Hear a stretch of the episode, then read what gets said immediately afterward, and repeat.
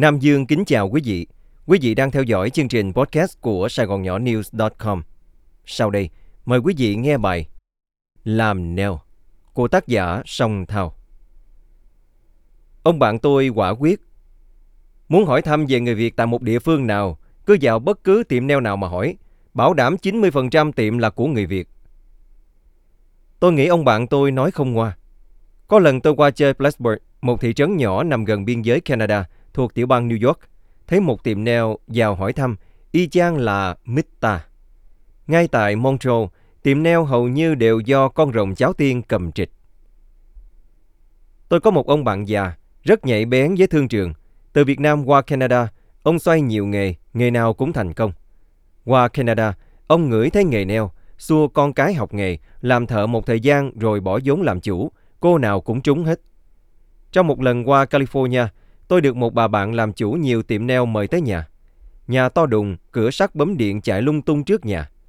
Trong nhà bể cá nằm từ phòng khách tới garage, nuôi rạc một giống cá rồng đủ màu.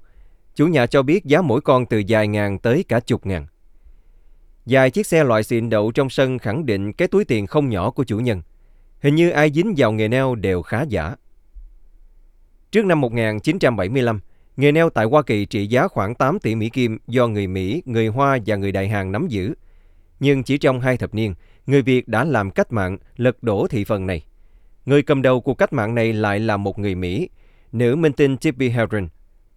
Bà này tôi biết từ khi còn ở Việt Nam nhưng chỉ thấy bóng trên màn ảnh. Chắc nhiều người trong chúng ta đều đã hồi hộp theo dõi bà trong cuốn phim nghẹt thở The Birds của đạo diễn nhát ma Hitchcock. Coi phim của ông này thiệt toát mồ hôi nhưng thiệt đã, cứ như ăn ớt, cay thì cay nhưng vẫn khoái ăn.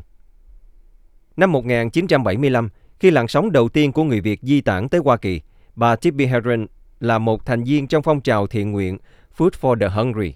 Bà Heron tới thăm, nhận thấy nhu cầu tìm việc cho các phụ nữ Việt sơ sát chạy loạn là ưu tiên số một.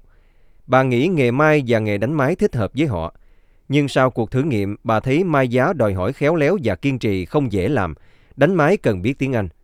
Trong lúc đi coi các mẫu mai và văn bản đánh máy của những phụ nữ tị nạn, bà thấy các bà các cô nhìn chăm chăm vào móng tay bà. Bà Lê Đồng Thị Thuần, một trong những người có mặt vào thời điểm đó kể lại. Nhóm chúng tôi đứng gần bà ấy và nói với nhau khen móng tay của bà rất đẹp. Tôi nhìn vào mắt Heron và biết bà ấy đang suy nghĩ điều gì đó. Rồi bà nói, À, có lẽ các chị nên học nghề làm móng tay. Vậy là bà đã ngộ ra. Khi họ thích thú điều gì, họ sẽ chú tâm và chịu khó làm giỏi chuyện đó. Bà tạo điều kiện cho một số người trong trại tị nạn ở Bắc California theo học nghề làm móng. Bà gửi họ tới học nghề tại một trường thẩm mỹ. Bà Thuần nhớ lại những ngày ban sơ đó. Khi đó họ đang ngủ tại trại tị nạn Hope Village ở Waymar, Bắc California, cách Sacramento khoảng 45 dặm. Cả trại có khoảng 600 người Việt tị nạn. Bà Tippy lui tới trại hàng tuần, khi một mình, khi đi cùng nữ tài tử Kiều Chinh. Nhóm 20 người đầu tiên đi học nghề neo phải học mỗi tuần 5 ngày. Họ đi xe của trại hoặc xe của những người địa phương tình nguyện chở họ tới trường thẩm mỹ Citrus Heights nằm gần Sacramento. Họ học suốt ngày, các ông chồng ở nhà lo trông giữ con cái. Khi học đủ 350 giờ, họ được đưa đi thi, tất cả 20 người đều đậu. Sau khi hoàn tất khóa học, bà Tippi Heron giúp họ tìm việc làm. Chúng ta tiếp tục theo bước chân nhân ái của bà Tippi với gia đình bà Thuần như một trường hợp điển hình. Khi bà Thuần cùng chồng, Trung tá không quân Lại Quốc Trang và ba con nhỏ rời trại về định cư tại Santa Monica dưới sự bảo lãnh của nhà thờ San Augustine by the Sea. Họ được ở trong một apartment hai phòng ngủ. Khi đã an cư, bà Thuần liên lạc ngay với bà Tippy theo lời dặn của bà. Bà Thuần kể lại, Lập tức bà Tippy tìm đến thăm gia đình mình. Nhà hai phòng ngủ, một phòng tắm, trẻ con chạy quanh ồn ào náo nhiệt. Bà Tippy nói mình thử làm móng cho bà coi. Bà Thuần đã làm xong trong vòng một tiếng. Bà Tippy hài lòng và hứa ngày hôm sau sẽ dẫn đi xin việc. Hôm sau, giữ đúng lời hứa, bà Tippy dẫn bà Thuần tới xin việc tại một salon ở Brentwood. Chủ nhân đã có đủ ba thợ nhưng nể bà Tippy nên vẫn nhận bà Thuần vào làm. Bà Thuần đã làm tới 10 năm tại tiệm này. Vì đây là việc bà Tippy đã giới thiệu cho mình nên mình muốn giữ và hãnh diện về nó. Năm 1978, một người bạn của gia đình bà Thuần là ông Nguyễn Diễm, nguyên sĩ quan hải quân, tới thăm bà Thuần tại nơi làm việc. Ông đang làm nghề điện tử nhưng có đầu óc kinh doanh. Quan sát việc bà Thuần làm, ông cùng vợ liền đi học về thẩm mỹ. Sau một thời gian hành nghề, họ quyết định mở trường dạy thẩm mỹ. Trường mang tên Advanced Beauty College, trường thẩm mỹ đầu tiên do người Việt thành lập ở Nam California. Một thời gian sau, trường phát triển thành hai trụ sở, một ở Garden Row và một ở Laguna Hills. Tới nay, trường đã đào tạo được 25.000 thợ, phần lớn về nghề làm móng. Theo chân trường Advanced Beauty College, các trường thẩm mỹ do người Việt thành lập phát triển như nấm sau mưa. Nhiều người Việt đã trở thành triệu phú nhờ nghề neo. Tỷ phú có Charlie Tôn Quý, tên Việt đầy đủ là Tôn Thất Khương Quý. Năm 1986, sau khi học xong lớp 8 tại Việt Nam, anh sang Mỹ một mình, định cư tại tiểu bang Louisiana khi mới 14 tuổi. Năm 1995, anh tốt nghiệp kỹ sư hóa học. Anh lập gia đình và bước vào thương trường với số vốn nhỏ nhoi. Giờ anh làm neo nên anh nảy ra ý định mở tiệm cung cấp linh kiện và hóa chất cho các tiệm neo. Hai năm sau, nhân một lần đi mua sắm tại Walmart, anh quan sát và nhận thấy khoảng 70% khách hàng của Walmart là phụ nữ. Anh nảy ra ý định thành lập các tiệm neo ngay bên trong cửa hàng Walmart.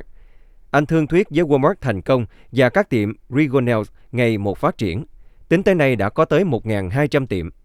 Theo anh Charlie Tôn Quý, thị trường neo tại Hoa Kỳ đạt khoảng 6 tỷ Mỹ Kim mỗi năm, tại Âu Châu và Úc Châu khoảng 1 tỷ rưỡi.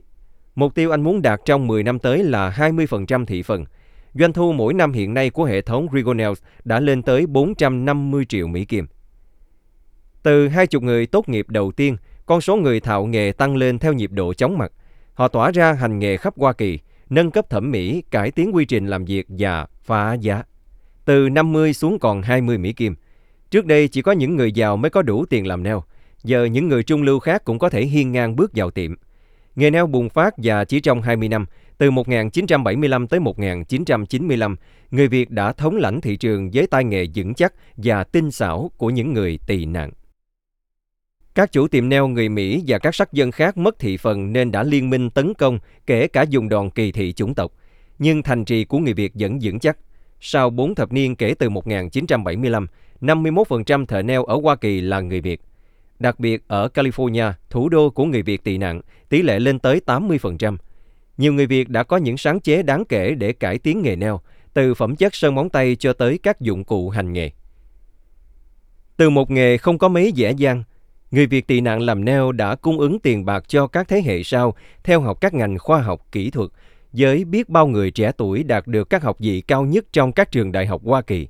Thế hệ trẻ lớn lên và thành công trong xã hội nhờ sự cặm cụi của những bậc cha mẹ, vất vả với nghề neo đã tri ân những hy sinh của thế hệ tị nạn thứ nhất. Dù sao, nghề làm neo ngày nay được coi là nghề ruột của người Việt tại hải ngoại. Đã có một cuốn phim tài liệu dài 60 phút mang tên Nailed It do đạo diễn Adele Free Phạm ở New York thực hiện. Cô Adele Free Phạm nói với đài VOA. Tất cả các tiệm neo Á Châu mà tôi biết đều là của người Việt và tôi nhận thấy chưa có phương tiện truyền thông nào đề cập tới hiện tượng này. Điều đó khiến tôi tò mò muốn tìm hiểu và đưa vào thể loại phim tài liệu. Và khi tôi bắt đầu tìm tòi thì càng có nhiều cung bậc thú vị được ghi nhận trong phim. Phim bắt đầu từ chỗ phải bắt đầu. Nữ minh tinh Tippi Hedren và 20 người Việt làm neo tiên phong. Họ đã có một cuộc hội ngộ sau 40 năm. Bà Tippi nay đã vào độ cửu tuần, xúc động nói Tôi yêu mến những người phụ nữ này, cho nên tôi ước muốn điều gì đó thật tốt đẹp sẽ tới với họ, vì họ đã tay trắng khi tới tị nạn tại Hoa Kỳ. Một số người mất toàn bộ gia đình cũng như mọi của cải tài sản họ có ở Việt Nam – nhà cửa, công việc, bạn bè, mọi thứ đã mất hết. Họ thậm chí mất cả đất nước của họ. Nailed It gồm những cuộc phỏng vấn những người làm neo. Có những gia đình trải qua ba thế hệ làm neo.